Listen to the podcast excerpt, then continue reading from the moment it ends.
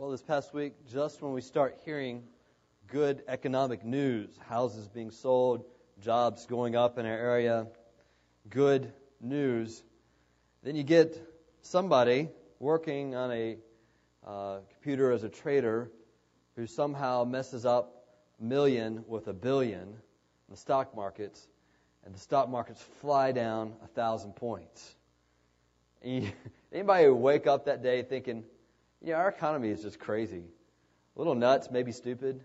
Um, how is it that with just a mistake of a keyboard, people's lives just drop in shambles? Life is fragile. Economy is fragile. Community is so fragile. It's not even, you don't even have to have a lie to mess up a community. All you need is just someone misunderstanding somebody, and everything just goes crazy. Isn't it amazing how fragile life is? It's when you understand that, you appreciate that, you realize it, you come across a passage like what we will do today in John chapter 16. It kind of stands out, this, this one phrase. Uh, in fact, I just want to read that one phrase to you. If you want to, you can turn with us in John 16. We're going to look at verse 16, especially through 22. Uh, but he says, just this little phrase, your hearts will rejoice, and no one will take your joy from you. In this world of everything being so fragile, you catch this phrase where Jesus says, You are going to have a joy that's irrevocable. You're going to have a joy that's so secure that no one can take it from you. That is different. I hope you understand how different this is. And that's what I want to talk about this morning this joy of a disciple. The joy of a disciple. And the reason why I want to talk about today is because the metaphor that Jesus uses for the joy of a disciple is motherhood. Motherhood. Uh, and so, if you will just uh, look in this, John 16, as as we're all turning there, getting ready to read this, it, that is, if you remember, when we did Monday, Thursday, those of you who were with us, John 16 is, is part of that passage that Jesus spoke in that last Thursday uh, service, or Thursday time he had with the disciples before the cross on Friday morning. That was the time where he instituted the Lord's Supper as, as part of the Passover. And so uh, as, we, as we look in John 13, 14, 15, 16, 17, we have all of Jesus' teaching of that night. So some people think, well, he could have been teaching this as they were gathered together, or he could have been teaching and declaring this as they were walking, meandering through the streets of Jerusalem, going uh, outside the gates, down the Kidron Valley, up to the Mount of Olives, or to the Mount of Olives. Uh, either way, it doesn't change the, the poignancy of the moment much.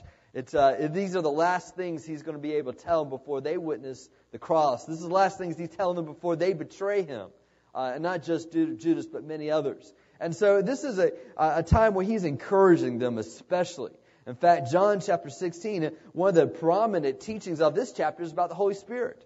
Uh, you, you, find this in verse 4, 5, 6, 7, 8, 9, verse 10, 11. He, he's emphasizing the Spirit of God that's going to come that's going to be the other comforter, and that is important for him to go away. It's important for him to go to the cross. It's important for him to be, to be resurrected so that the Spirit of God can reside with him. And he says this is going to be a better, better situation than how it has been the last three years. And so, uh, in verse 20, verse 12, 13, 14, 15, he says, All that is mine belongs to you. And then in verse 16, he starts throwing out these phrases that kind of confuse the disciples. And as we read it, we'll realize, yeah, this is kind of confusing.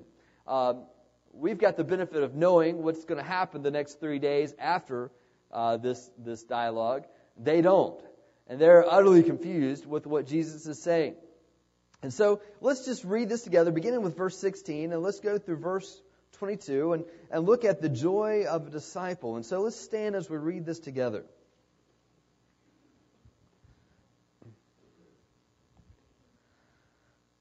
A little while, you will see me no longer. And again, a little while, and you will see me. Now, you gotta understand, that's a little confusing. So some of his disciples said to one another, What is this that he says to us, a little while and you will not see me, and again a little while and you will see me, and because I'm going to the Father? So they were saying, What does this mean by a little while? We do not know what he's talking about. Jesus knew that they wanted to ask him. So he said to them, Is this what you're asking yourselves, what I mean by saying a little while and you will not see me, and again a little while and you will see me? Truly, truly, I say to you, you will weep and lament, but the world will rejoice.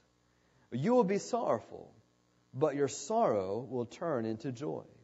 When a woman is giving birth, she has sorrow because her hour has come, but when she has delivered the baby, she no longer remembers the anguish for joy that a human being has been into the world.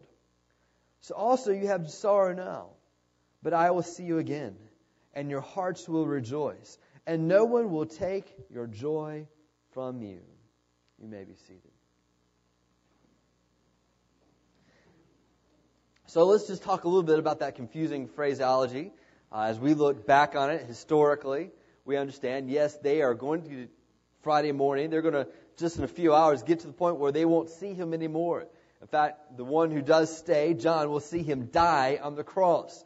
And so for three miserable days, sorrow filled days, weeping, uh, days filled with weeping and lament, they also understand we don't see Jesus.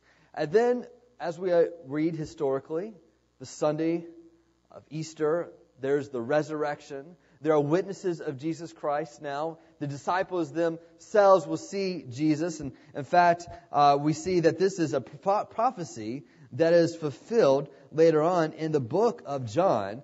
Uh, John says, chapter 20, verse 20, when, when he shows himself, the disciples were glad when they saw the Lord. And so there is a, a gladness that comes when they see the resurrection. But I think even more significantly, that when Jesus is ascended to the Father, he says, I want you to wait. I want you to wait until the Spirit of God comes. And that's what we know as Pentecost occurs 50 days after Easter. The Pentecost, when the Spirit of God comes upon the disciples of that day.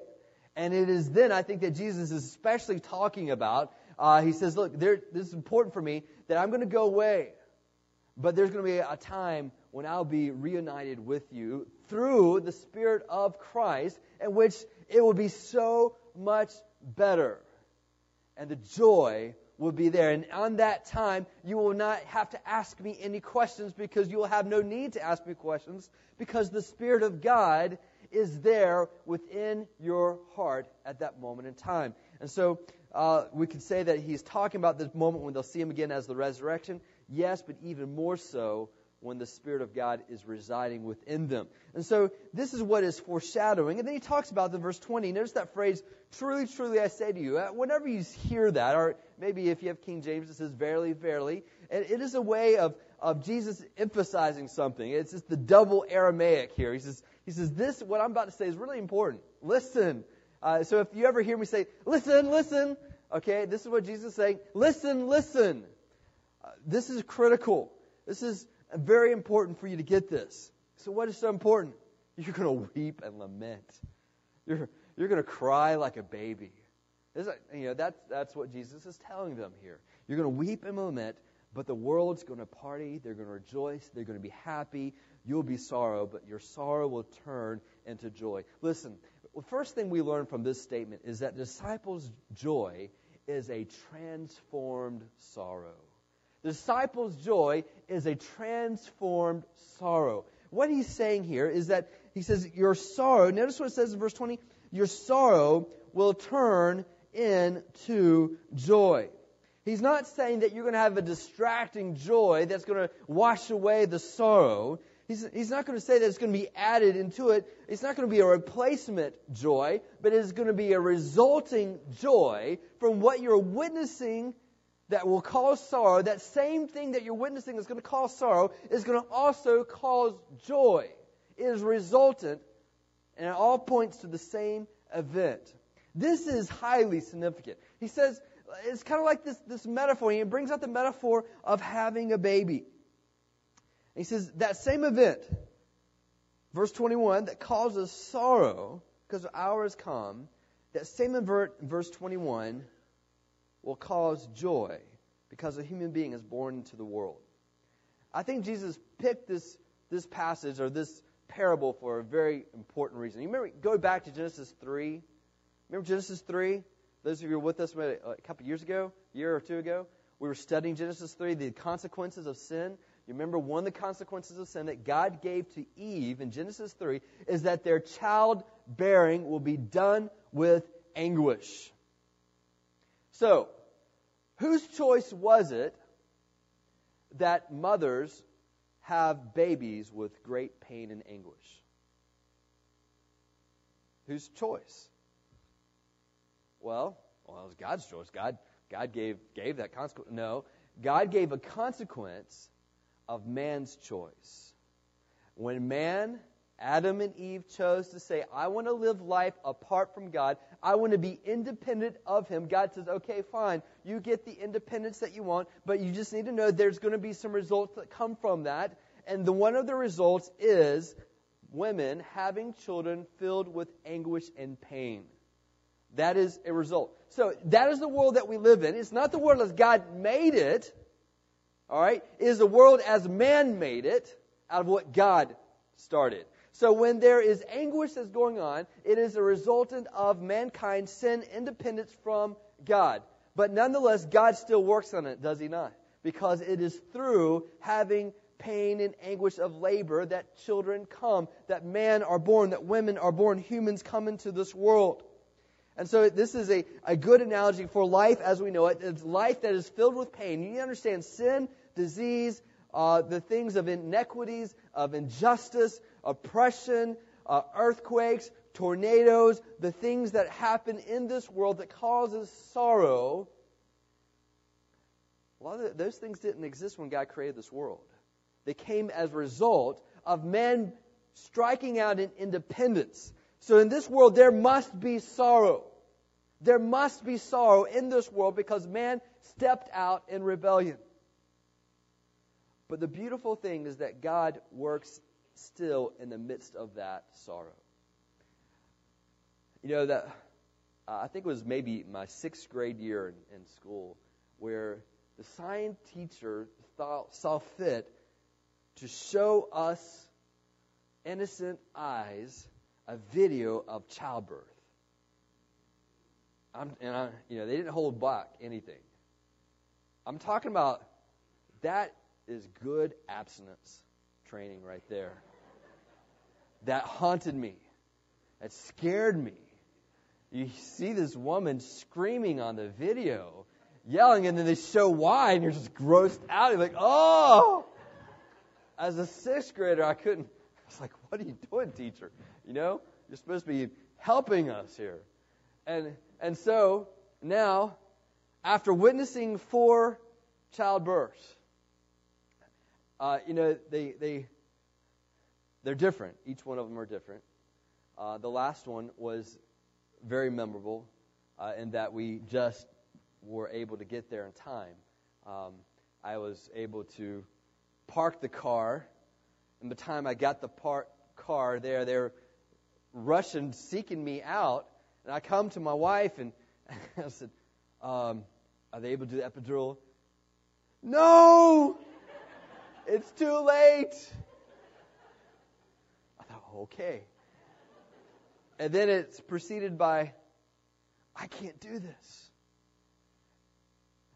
What do you do when your wife's telling you you can't do this? I'm thinking, well, honey, um, in my mind, I'm thinking, that's tough. You know, I'm just like, you know, in my mind, well, this is going to happen. And so I, I know enough not to say that. And so I said, well, let me just pray with you. That's all I could do. I couldn't do anything. I just, let's, let's pray. Let's talk to God and say, God, just give us the strength, give her the strength to go through this. You know, and, and so there's, there's each child, I, I think back of the anguish, the pain, the face that's there. But after four months, four months after that event, that face, that anguished face, has been multiplied a hundred times over by a face of joy, of a smiling face, of kisses. So if you ask any mother, would you trade? They'd say yes. Though my mom might be a little, a little fuzzy on that. she almost died having me, and you know, well, we won't go there, but you know, there's that same event that caused that anguish, that pain, later causes so much joy and smiles. Motherhood is it not that mixture of sorrow and joy and the very same thing that causes you frustration and sorrow and anguish is the same thing that causes joy in your life? Motherhood. Jesus says, consider motherhood. It's like that. That's how God can work. He takes those things, our sorrow, and he turns it to joy. Now, he's speaking specifically about the cross and the resurrection. It is in your life, disciple, in your life, John, in your life, James, Peter, Andrew, uh, what's causing you this lament, this weeping, will one day cause a great joy in your life. But I think that he's speaking on something that God also does across the board generally in a believer's life. Let me just bring you to Isaiah chapter 61, verse 1 through 3. Isaiah 61, verse 1 through 3 is one that meant something to Jesus. Here's why. When he had opportunity to preach and teach on this in the synagogue of his hometown in Nazareth, he chooses this passage. Isaiah 61, verse 1 through 3 says, The Spirit of the Lord God is upon me, because the Lord has anointed me to bring good news to the poor. He has sent me to bind up the brokenhearted, to proclaim liberty to the captives, and the opening of the prison to those who are bound, to proclaim the year of the Lord's favor and he stops. And he says, Today, the hearing of this has been fulfilled in your ears. He says, I, Jesus, I am the fulfillment before those who saw me grow up. I am the fulfillment of this passage. I proclaim the Lord's anointing. I, the Lord has anointed me. I'm binding up the broken heart. I'm proclaiming liberty. I'm opening up the prison of those who are bound. I'm proclaiming the years of the Lord's favor. Now, notice, in our grammar of this, there's no sentence, or there's no period, there's a comma. Jesus stops mid sentence. He doesn't go on with the rest of the passage because it wasn't his to do yet. What's, what's, what remains? The day of vengeance of our God. It's going to happen. He didn't come to declare the day of vengeance of the Lord at the first time, but the second time he will. To comfort all who mourn that still remains. To grant to those who mourn in Zion, to give them a beautiful headdress instead of ashes, the oil of gladness instead of mourning, the garment of praise instead of a faint spirit, that they may be called oaks of righteousness, the planting of the Lord, that he may be glorified. You know what that tells me? Jesus still has jobs to do. And it still remains the day and time when those of us who walk in ashes and mourning because of the world that we live in, because how they hate Christ and what they do to us, because this is just a sorrowful world. God will one day redeem it. It awaits him just as sure as he died on the cross, just as sure as he rose again. There will be a day he takes our mourning garments and gives us something of beauty instead of the oil of gladness. He gives us a beautiful headdress instead of the ashes of this world. See, our Jesus is the one who turns water into wine. Our Jesus is the one who takes those things that cause us sorrow, and he is so powerful, so wise, so mighty, he turns it into something that causes joy. Our world can't do that. The best this world can do is distract us with entertainment. That's the best this world can offer. Our Lord is something different. Romans 8, 28, 29. Paul hit on this. He says, And we know that for those who love God, all things work together for good for those who are called according to his purpose. All right? Now, first of all, let me make some observations. That is a promise condition to those who love God. Let me tell you, there is what's called gratuitous evil. There is evil that exists with no good that can result. But for the believer, there is no such thing. God has claimed them. And he says, I'm going to work something in them to those who love God, all things work together for good for those who are called according to his purpose. Now, verse 29 gives us a little clue about this. For those whom he foreknew, he also predestined to be conformed to the image of his son, in order that he might be the firstborn among many brothers. Listen, this good, this glory that God is working has something to do with us being Christ like, has something to do with us being like him, restoring us to the sons of glory, how God first made us in his image.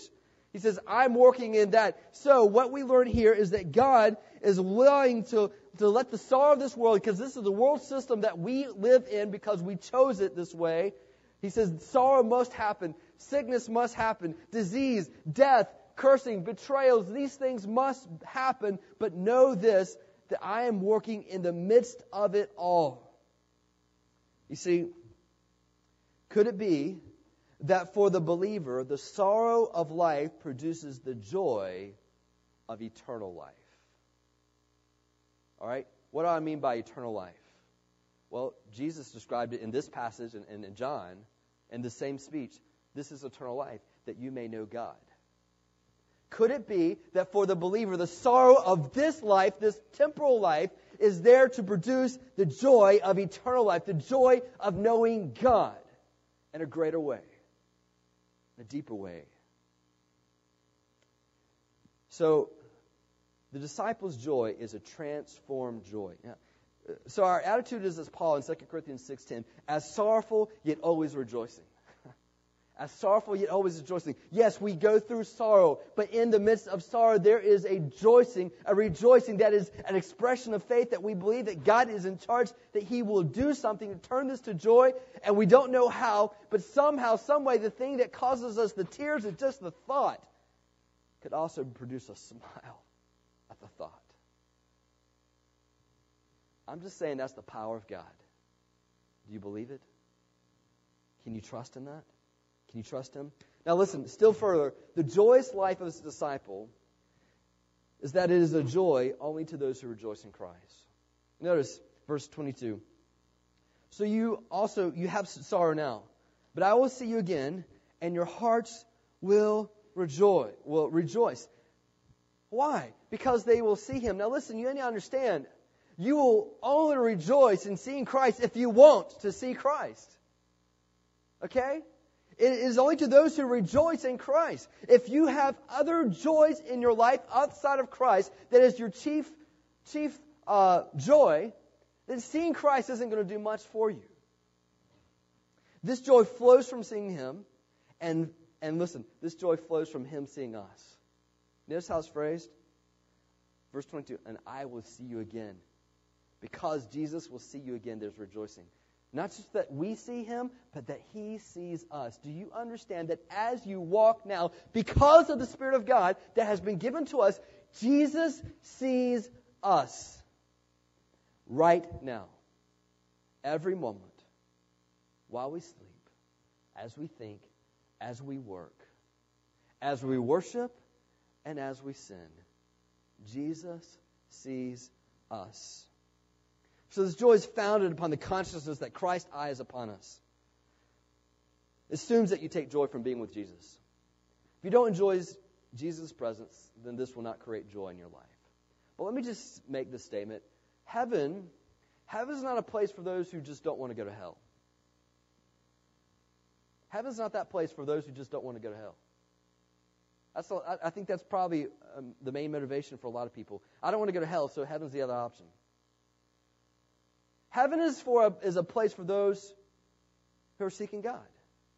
Heaven is a place for those who love Jesus. Heaven is a place for those who take joy in seeing Jesus.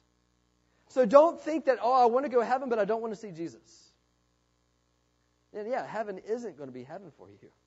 Yeah, it sounds more like hell because your joy is not in Christ. If I see a, a, a single track mountain, mountain bike trail you know, if you know what those are, it's just, it's just, it's a, a trail through the woods, just wide enough for your bike and yourself. I, if I see that and I see a good full suspension mountain bike and a helmet, yeah, I'll take joy in that. I'll, I'll, I'll be eager to go on that. My wife will not. That's, that's stuff that torture's made of. Um, but I found that as I do that, there are other guys and, and ladies that are a little bit more nuts than me that they see a cliff and a bike and a helmet and they get excited. I'm thinking, you're nuts, man. But they get excited because this is their place of adrenaline. And, and they like that. They get excited about. So for those who have eyes toward that, for those who have a heart toward that adrenaline, for those who have skills toward a bicycle, then seeing that cliff and seeing a bicycle and a helmet creates joy. For other folks, it creates terror. Do you have a heart toward Christ? Do you love him? Is it someone that you long to be with? Now, notice as we read verse 22 and no one will take your joy from you. So, still further, note how the Lord declares the disciples' joy as secure. Secure. No one will take your joy from you. So, this is why the Spirit of, of, of God is critical. No one can separate you from the love of Christ through the Spirit of God. No one's powerful. Who, who's going to pry the fingers of God from you? Who's capable of doing that? No one is capable. And so Jesus is saying, no one will take your joy from you. One, because I, once resurrected, will never die again. Because I am indestructible and I'll prove it through resurrection. And I will extend my presence to you through the Spirit of God. Verily, verily, I say to you, truly, truly, I say to you, listen to what I'm saying, that this is indestructible. It is not based on circumstances. It's not based on people. You know, a lot of times we need people to have joy and happiness in their life. Mothers, is Mother's Day the same when your kids aren't around you? it, it is more of a joyous thing when your kids are around you, and it's dependent on, on these people. But Jesus is saying, when you have your joy in me, I will be there. You're not going to be worried about me going off somewhere. I'm not going to be sleeping somewhere. I am there. It is indestructible. It is secure. It is not based on circumstances. When we went to Megiddo, um, visiting that city, a lot of the ancient cities, if they were well prepared against the attacks, they would have wells, deep wells that they would have access to within the walls. So that, that when an enemy comes to try to starve them or thirst them out, uh, into submission, they would have access to these deep wells of water. So it doesn't matter who was against them, they had all that they need. Listen, what Jesus Christ is, is a deep well. It is a deep well that when the seasonal famines come through life, there is still resources for you to have joy in your life. That when there is still tragedy and diseases and devastation, accidents, uh, financial woes, that there is a well of life deeper than all these things that are greater than marital disharmony, family disharmony. Jesus Christ still is beneath that and can sustain you in the midst of it. Now, here's what you need to be careful of the joy, the disciples' joy. What the world cannot wrest away from us, it will try to lure away from us. How? See, all this is based on the fact that we have affection for Christ, that we have a heart toward Christ. So, what, is, what does the world do? Well, if he can't wrest it away from us, if he can't take it away from us, then maybe it can tempt us to walk away from Christ. We spent this past week at Hilton Head. Uh, we have family that had a, a place there, invited us to stay with them, which, you know, free vacation is always good for me. And so we were there, and uh, I don't know if you've been to Hilton Head, but it's uh, it's, it's very nice, uh, luxurious. Um, and so we were riding our bicycles all through these bikeways and these beautiful Spanish moss hanging down from these oak trees, and it's just just beautiful scenes. And you just you're driving past one million dollar home after another. I mean, it's just like the whole island's filled with million dollar homes plus, and they're they're beautiful uh, homes. You see, you go by the golf courses and see golf courses that cost $130 to play on the golf course. And you look and you think, there's people playing on it. You know, it's crazy. Uh, the beautiful course.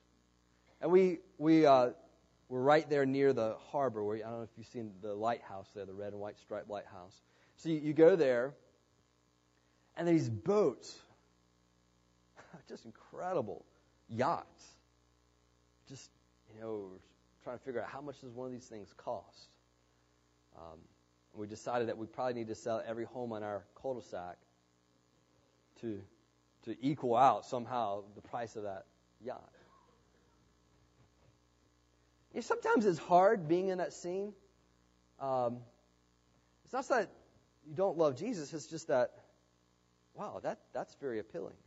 That whoa, if we had money, yeah, wouldn't that be nice? Just let's just have a can we have condo here maybe one one time a year or you know I don't want that boat, but maybe a Jaguar, or, you know, or, or, or can I maybe just play on that golf course?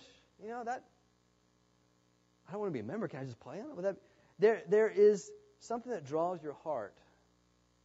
So I was kind of telling myself, I'm like, oh, that boat, man, I bet they are miserable watching that boat all the time. you know, try to talk yourselves into uh, why you're in a better situation than they are. You know, um, I, it didn't work. I thought, well, they, they could hire somebody to do that. You know, um, but but here's what did. I was studying this passage, thinking through this passage, and I said, you know, the joy of owning a boat does not last. Golf courses, luxurious homes, prestigious places on coastal islands does not give you a lasting joy. When it's all said and done, it's somewhere to lay your head, it's something to occupy your time. That's it. When it's all said and done, it's just a little bit more of a price tag to something that occupies your time. So, what does? I say to this world, world, I do not believe your lie, because it is your nature to lie. My life does not revolve about these things, whether I have a vacation home, whether I can retire here, whether I've got a boat here. That's not what my life is to be about because the joy is not full there and it's not secure there. And so we gather for Mother's Day and we get with our family and we think, oh, this is a happy place. This is a joyous time. I mean, life is about family. Is it?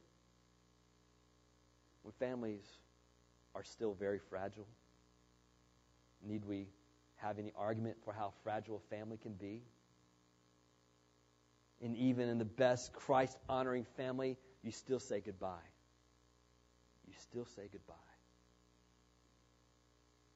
That joy doesn't last either. So, what I argue for is I'm arguing for your extreme joy. Christ is arguing for it. He says, You know what? When I die, I'm going to rise again. I'm going to provide a victory for you, and I'm going to provide the Spirit of God for you that will reside, so that when you see me, your hearts will rejoice, and no one will take your joy from you. Let me ask you, do you have a joy that no one can take from you? Do you have a joy that death itself cannot take away from you? Do you have Christ? Is Christ your joy? That's the question. Let's pray.